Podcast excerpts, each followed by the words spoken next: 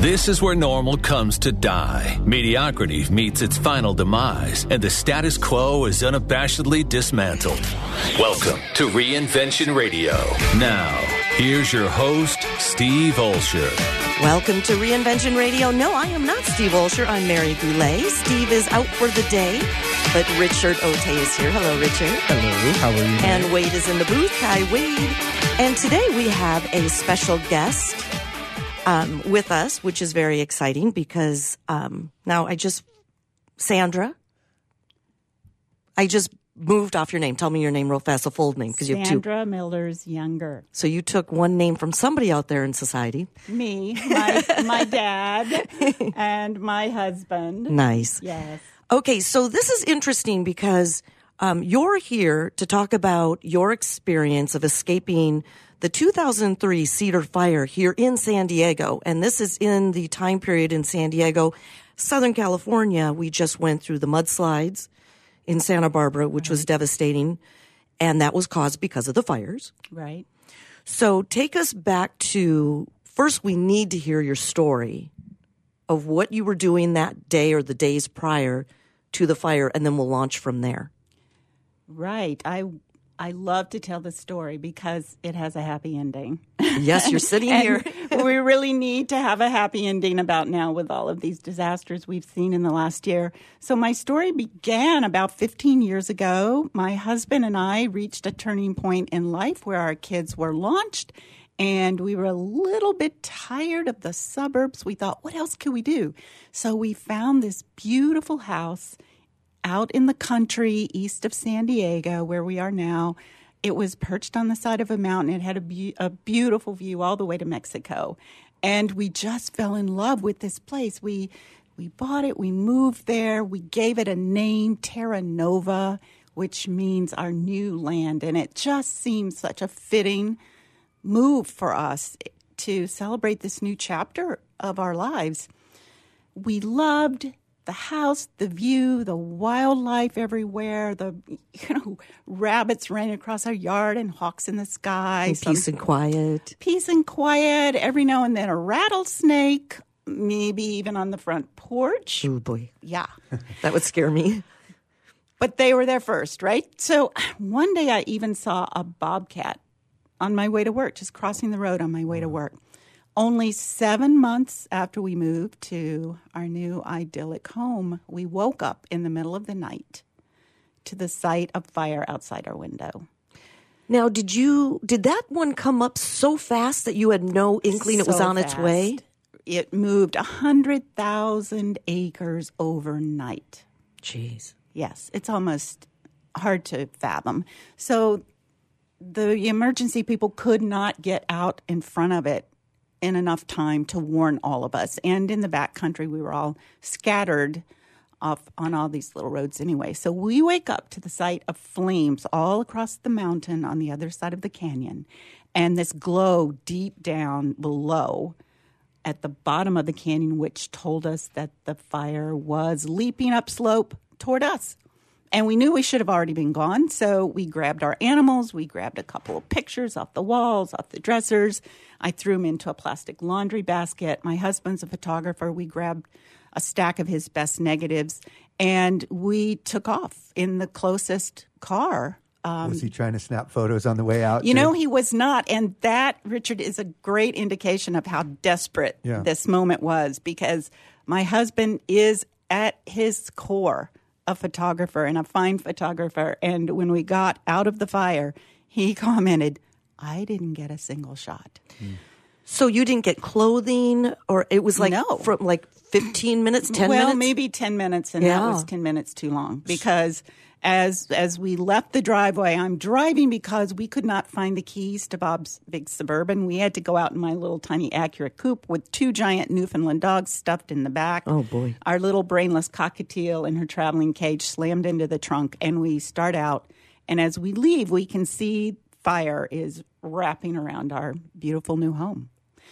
So we start out at first it's clear night and then we hit a bank of smoke and it is deep and it is dark and it is impenetrable it's like looking out of an airplane window into a cloud and I'm driving and I can't see the road. And I started to scream, I can't see the road. And my husband screamed back, Well, just don't wreck the car. Oh, jeez, that's not too much pressure. but on either side of the road you were on, were there embankments or would, Yes. or is it flat? We were headed down this very narrow ribbon of asphalt that on one side just fell off. It was carved into the mountain. So here I am lost in the smoke, and I do not want to drive off the edge, which is exactly what my husband meant when he said, Don't wreck the car. And at that moment, Mary, a bobcat jumped right in front of my headlights. Oh. And something in me knew that that cat was on the road and something in me knew to follow it.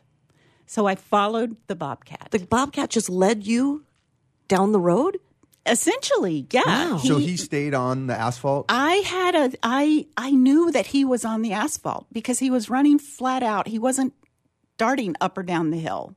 And we were on the slope and because I'd seen him there before and because there was just this supernatural That was an angel. angelic voice in inside me. It wasn't even a, a knowing. It, it, it wasn't a thinking as much as a knowing, and I just knew to follow the bobcat. So when I got to the point where the bobcat disappeared in the smoke, I could see these two fields of red below me as we were headed down this hill, and this dark place in between, which I knew had to be the road. So I steered for the dark place. And for the next mile or so, uh, we negotiated our way between two lines of fire until we finally punched out of a curtain of flame. Wow. I can't even imagine. So, so I have quite a few questions, but I, I'll go back to one of your original comments when you were saying you knew you should have already been out of there. What? So was did the fire start the day before and you weren't expecting it to move so fast? What What was it that leads you to say you should have known to be gone already? Oh, I don't. Well, And then what woke you guys up? Let me back up and start it to, to explain the fire. The fire started about five thirty in the afternoon the day before on a Saturday night, and uh, it simmered for a while, and then the Santa Ana winds came in. Yeah. Our um, are seasonal winds that blow in from the northeast and they funnel down through our mountain passes and in explosive fire conditions such as we had 14 years ago uh, very similar to what we've seen in recent years with many years of drought a lot of dead vegetation very high heats uh, high temperatures rather. We know the fire was started by a lost hunter who was in an inaccessible area. At the end of the day when at that time air attack could not fly so the fire was inaccessible and the firefighters had to wait until morning when they could attack it without endangering the firefighters and when the winds came up just about at midnight it blew the fire out of this uh, remote area in the Cleveland National Forest, and it just ran like a racehorse at these um, populated areas. So we knew um, at one point that there was a fire, and We're all checking our phones. I turned mine down. we knew it. We knew when we went to bed that there was a fire far, far away, but we had no idea it could come at us so quickly. And we have seen the same phenomenon um, with the recent Tubbs fire that just blew into these um, very urban residential areas of Santa Rosa just faster than anyone could could follow it faster than fire engines can drive. That's what's happening with this new breed of wildfire. Wow. So that's why we didn't know. Wow. So so technically you had been warned. Or did they not even no, warn we were not warned. We were so not then you didn't- warned. so don't give yourself a hard time. You didn't know you were supposed to be gone. good. It came out of nowhere. and- Well, we didn't. Yeah, we didn't know we were supposed to be gone. That's the good point. That's a good point. Uh, we knew there was a fire, but you know, we had no idea it was it was going to affect us. It was 15 miles away. Mm-hmm. It was burning in the other direction. So, so to Mary's next question, then, what was it that woke you up? Was it the s- sirens? Was No. it smoke? Was it just an intuition? Bobcat. it was grace. It was grace. Um, we didn't know actually for about three years. We didn't have any idea. My husband just happened to wake up around three o'clock and saw the flames on the other side and said, "Wow, we we got to go." Um, but after the fire, I set out to write a book about it because I was a career journalist and I realized I was the storyteller who had come out of the worst part of the worst fire anyone could remember for a long, long time. It was the worst part of the fire. 12 of our neighbors did not make it out. And in my research, in um, an extensive series of, of interviews that I did, I researched one of our neighbors. Um, he was a 23 year old um, at the time staying at his mom and dad's house. They were our neighbors. And as he drove out, um, he had had another neighbor call him. And remember, we were very early in the area. We didn't know a lot of neighbors. Um, but someone called him and warned him. And as he was driving out, he said he sat at the top of our driveway and blew his horn for as long as he could. But he could see the fire was already coming at that point. So he had to leave. And as he looked back at our house, he saw a light come on. So um, I imagine that's how we woke up. Wow. Yeah.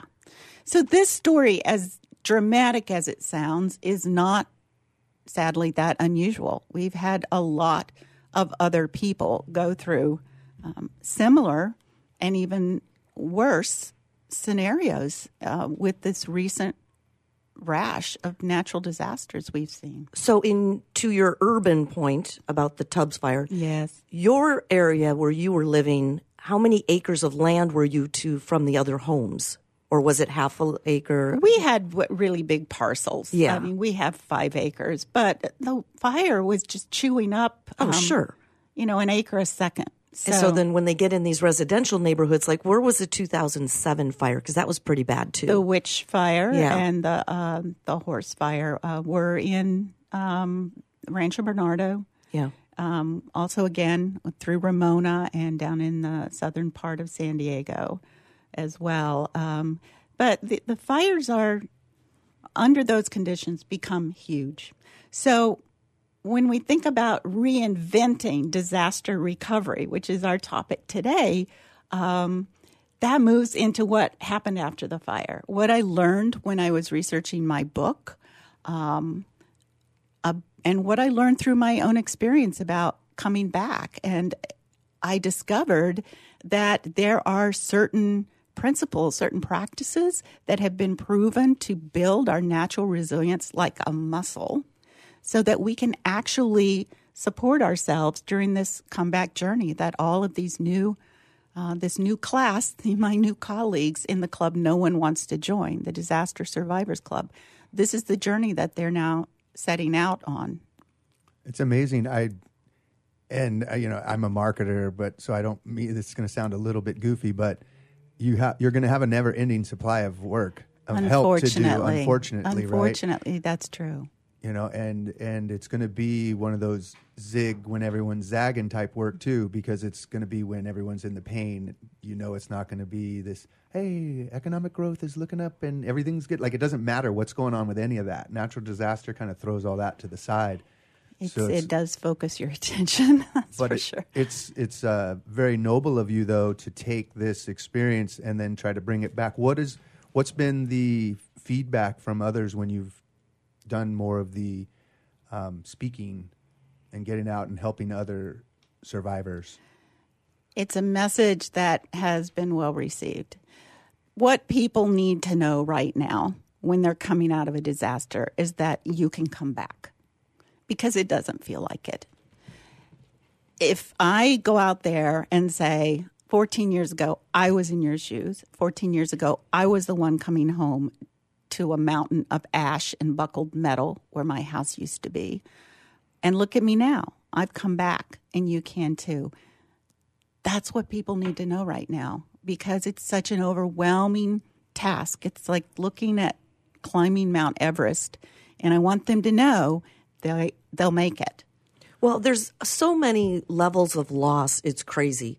The loss of your home which is a, addresses the interior of who you are, your dreams, your experiences, where you rest your head at night, where you love your family members and friends, and right down to the forks that you use to eat with. Absolutely. You know? Every single thing. Every single thing is completely changed and yeah, I've had a friend who lost their house in through a fireplace situation.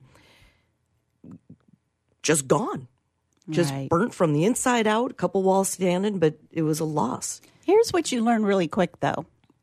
You learn that you are not your stuff. I was just going to Yes. ask: Does anyone you feel liberated? You are not your stuff. Yeah, right. There At is- some point, there's got to be some little speck of liberation. photographs and things Yeah, like of Well, that. you know, there actually is, and I know I'm not the only one who's experienced this because I've talked with a lot of other survivors. There is this weird sense of liberation. We have no idea how weighed down we are by our stuff. And some of it, yes, is very precious. And those are the those are the things we mourn because it's the stuff with stories behind it Right. that is precious to us what I would love to have back are the videos of my kids growing up. I would love to have those funky little things that they made me in school and Sunday school Sure. and brought home the popsicle stick stuff, the things made out of little flower pots and turned upside down into Christmas ornaments. That's the stuff I want back.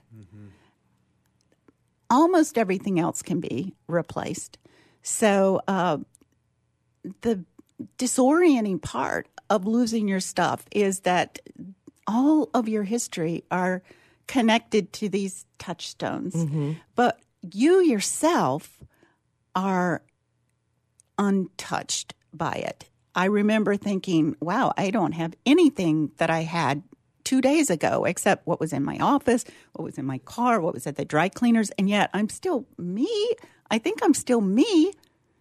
And you find out that there, um, there is a freedom. You know, it, there was an old, old song, right, by Janis Joplin. Freedom's just another word for nothing left to lose.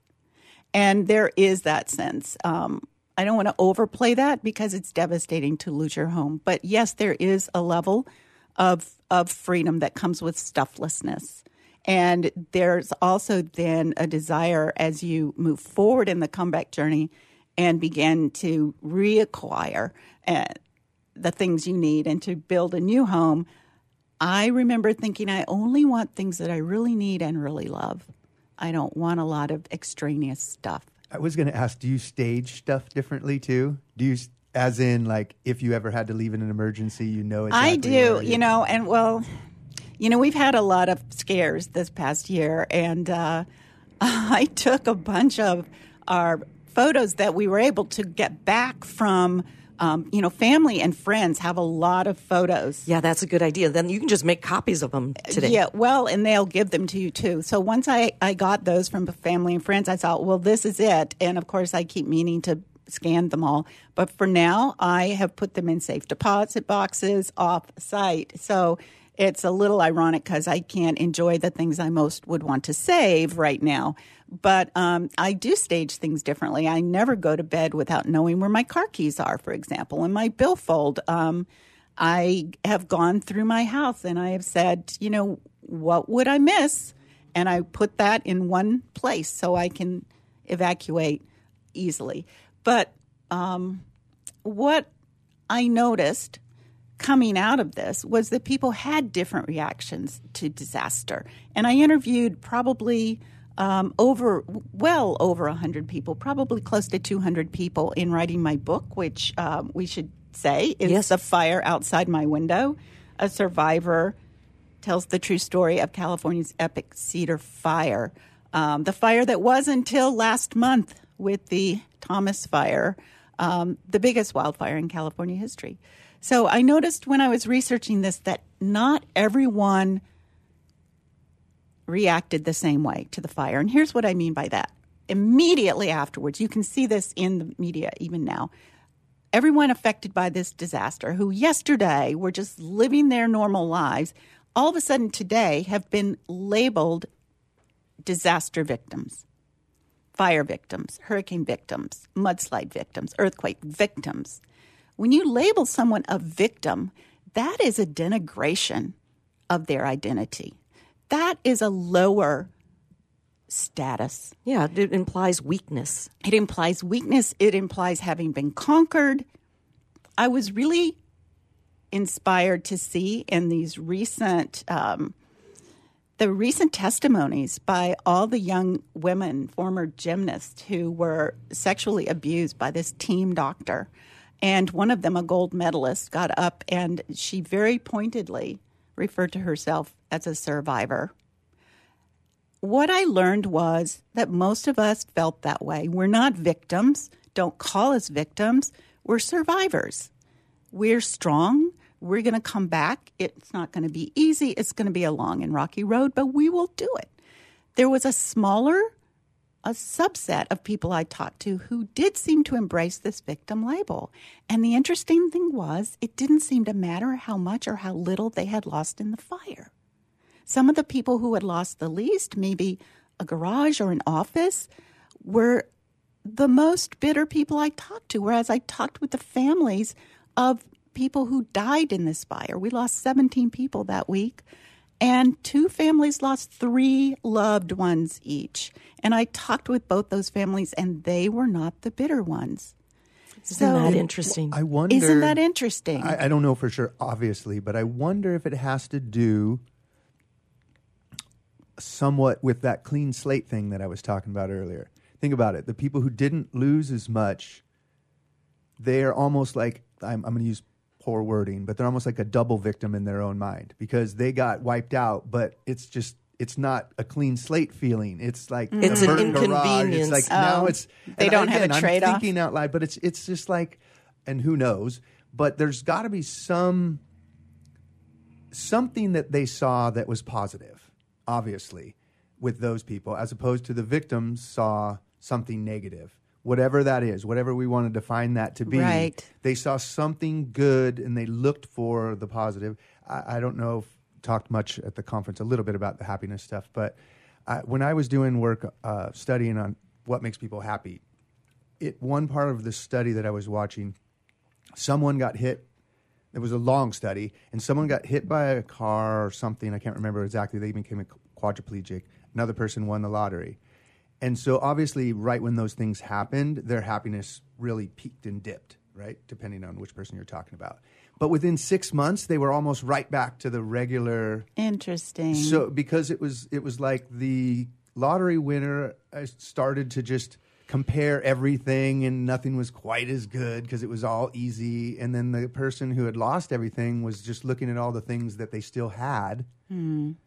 So it, it, definitely is a mindset thing it's a mindset how do you define thing. this experience that just happened right and so if you instantly go into victim or if you instantly go into survivor that kind of it, it's more that than the stuff from exactly. what it sounds like and the way I talk about it is that it's it's a choice. We can choose. This is what I realized, and this was the great gift that the fire gave me was to realize that even though we don't get to choose everything that happens to us, we can choose our response. I like to say we can choose our story going forward. Do we want to be the victim of the story or do we want to be a survivor? We get to choose that much. And survivors most of the time turn into thrivers, and thrivers very often turn into victors. So, victim or victor, that part is our choice. That's very well said. So, you wrote your first book, The Fire Outside My Window, um, that details how you guys escaped and everything that went with it. But then you wrote The Comeback Formula, a Resilience System Workbook five powerful common sense practices proven to transform crisis into possibility. So I'm assuming you lived this stuff out and then looked backwards and in time and through the interviews that you did and go, hmm, I see five things. That was part of it. Okay. Part of it was my experience. When I met these people um, who had chosen to consider themselves victims, it made me wonder if there were other things we could do, if there were other proven steps um, to come back from adversity, to be resilient, and, and to build our resilience. And I started to uh, do a little research to augment my own experience. And I found this entire body of work that many researchers have been working on for decades. I didn't know about it. It's called resilience. There's even a subset of the resilience literature called post traumatic growth. So I condensed what I found in the literature into these five steps, and they do jive with my experience. So it gives us um, a graspable, proven set of practices that build resilience like a muscle. They builds on our innate resilience so that we can transform opportunity. I'm, I'm sorry, we can transform disaster into opportunity and even loss into legacy. Well, I've had a lot of adversity in my life, nothing to the magnitude of losing your home in a fire. But I remember talking with someone that was really being inconvenienced and complaining about it.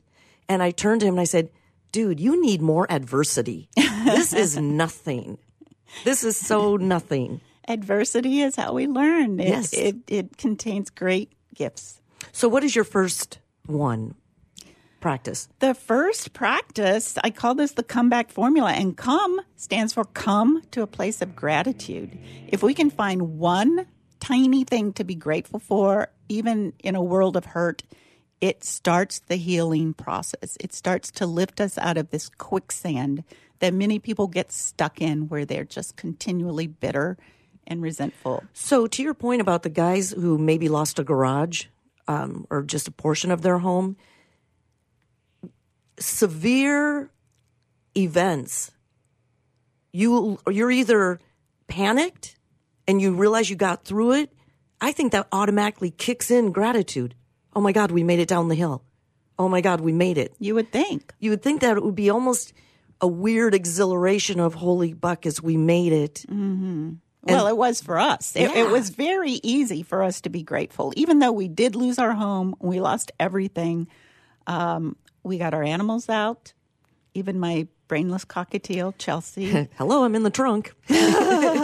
Chelsea flapped all her feathers off on our way down the hill. She was a naked cockatiel when She we was pulled freaking her out. but she made it. Um, but you know, we got our animals out, and we were alive. And twelve of my neighbors who were doing the same thing at the same time were not. So how could I not be grateful from the get go? So, just a sidebar did you build on the same lot or did you sell? We went right back. Are you there now? we are there now because um, it was our new home. We had Terra Nova. We had just gotten there. We were not by any means done being there. We're a lot more fire savvy now than we were then. We've taken a lot of um, a lot of precautions, um, but uh, it's still a risk to live there, and that's what we choose to live Does with. anyone do basements or anything? Like now in those Like fire, fire area- fire safety shelter thing? or Well, I don't that? think we have too many basements here in California because of the earthquake risk. I mean, this one. Um, well, I just mean in those scenarios, if you live there, because I know just because we live in the North Park, South Park area, and there's lots of canyons all around. Mm.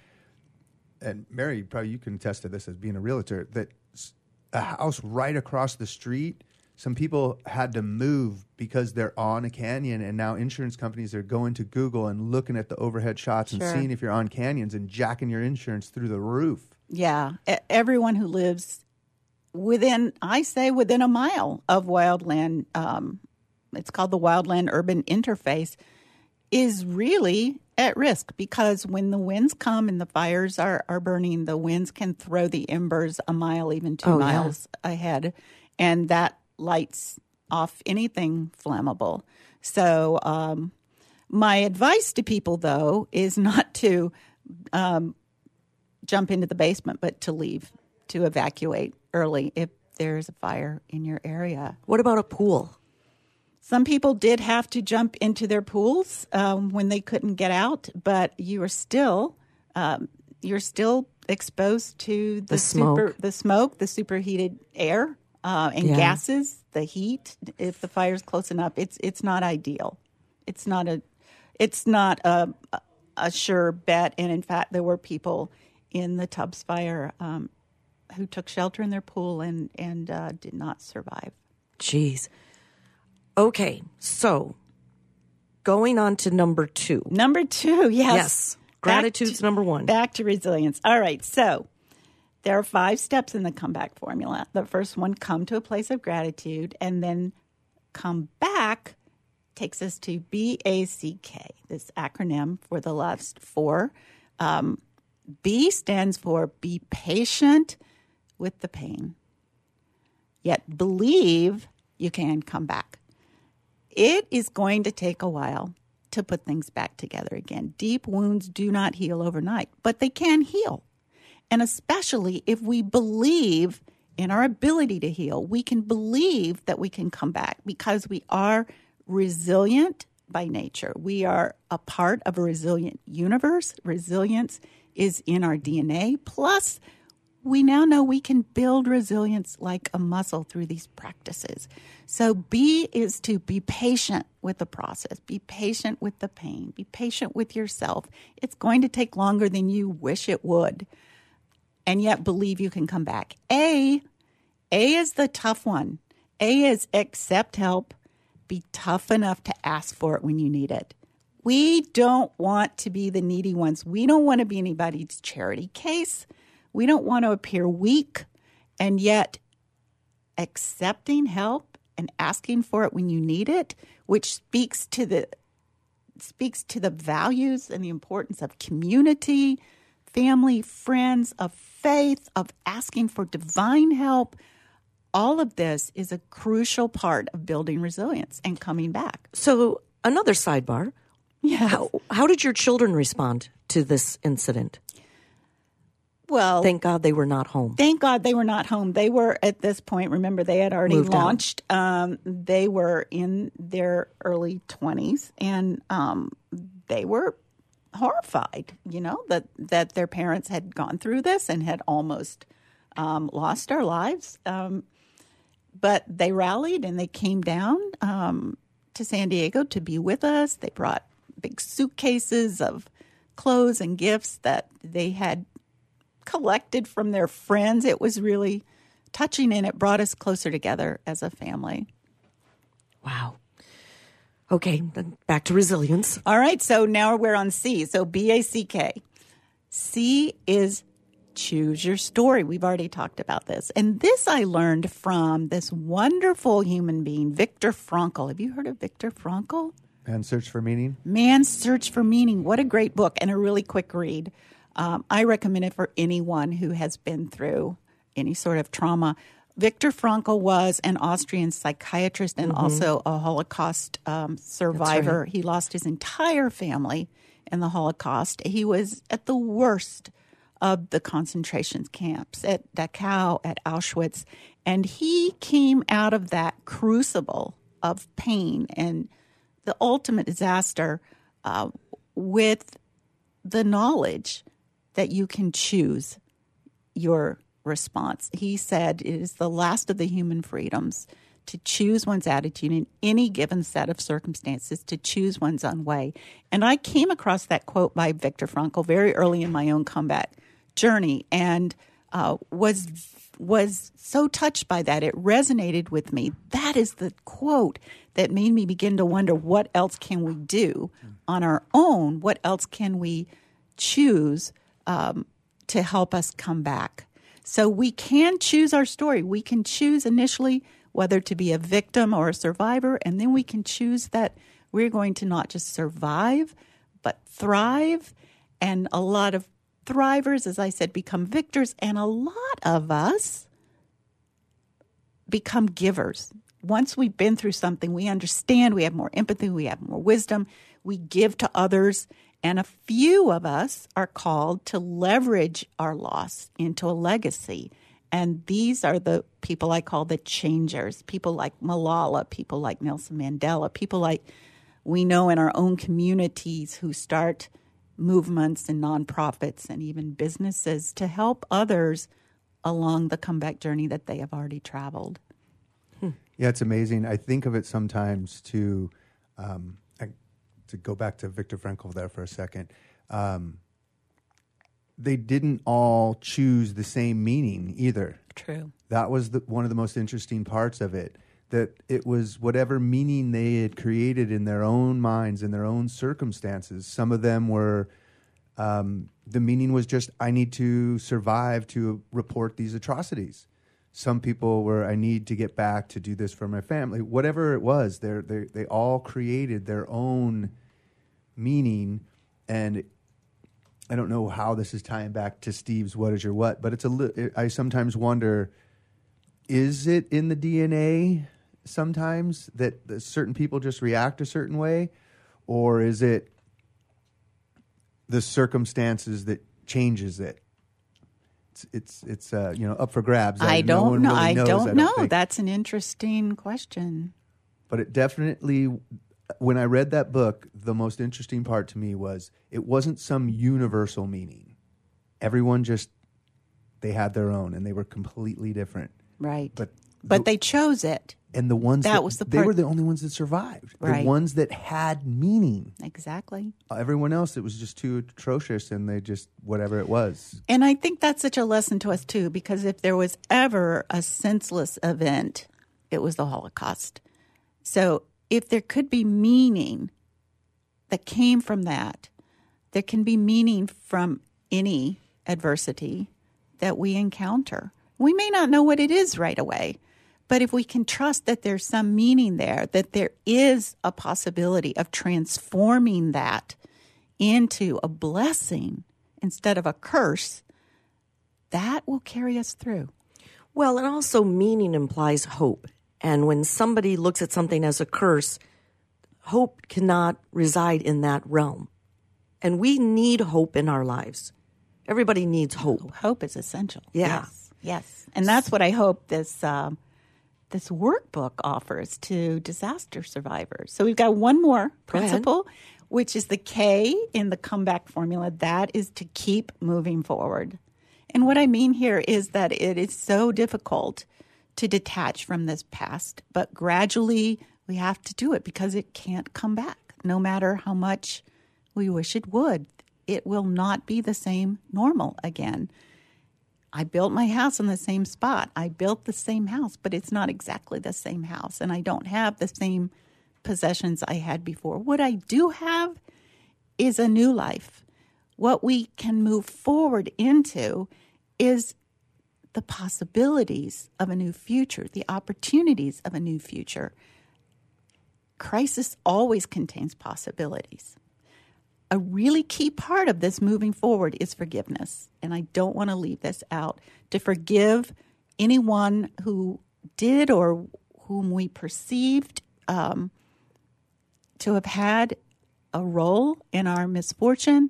And we have to forgive ourselves because we very easily blame ourselves for what happened or what I could have done differently. Forgiveness is essential to moving forward. And in moving forward, from our adversity, from the crisis, from the disaster. That's where we find growth and possibilities, opportunities, blessings we could have never imagined. So going back to the first year and even start in the first week, the first month, and moving forward, people are so discombobulated by being out of their space Right. and the tragedy of all the disaster caused. What could you give them to hold on to? Like when you look back, like I did, because you don't learn these things in the first month or first week. No, It that's why I time. wanted to do the workbook because I wanted people to have them now and not Exactly. have to discover them over this long, painful year. journey. Yes, because then you had to find a place to live, mm. yes. and then you had to try and find a way to work with your insurance company. insurance is a big hassle. It's a big hassle, and your insurance papers are probably in your house. You don't need your insurance papers. Your insurance company has your insurance papers and they're online. But let's tell people where they can find these principles. Can we do that? Sure, absolutely. There are a couple different ways that I am working to get this resilience boosting message out to emergency professionals as well as disaster survivors. I'm um, a speaker, I'm a workshop leader, and I have made this workbook, workbook available on my website, which is sandrayounger.com. Um, I have just launched a GoFundMe site called Support Disaster Survivors, where people can help me get more of these printed, and we will uh, we will send complimentary copies to our friends in Santa Barbara and Montecito Mm-hmm. and Northern California and here in San Diego, the Lilac Fire, let's not forget. So eh, please find this book um, at my website, sandrayounger.com. Support my GoFundMe campaign to spread this word at Support Disaster Survivors on GoFundMe. Yeah, and even useful, very useful for people who lost friends or family members in any of these disasters, but they were not personally affected. for anyone who wants to help Yeah. someone, and we all want to help, this is a great way to do that, either by purchasing the workbook directly off my website or to support the GoFundMe campaign. And then I will be able to print and distribute these to a thousand more disaster survivors on their way to becoming victors. Nice. It's awesome.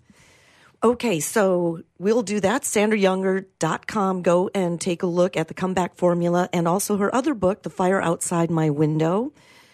Uh, that's probably very real in the way you wrote it. So people just like, whoa. people can't put it down. That's what the Amazon reviewers say. And it's not just my story, it's the story of the entire fire. And again, a hopeful ending.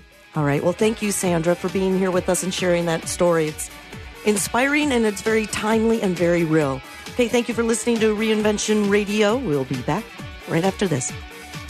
You just got dismantled.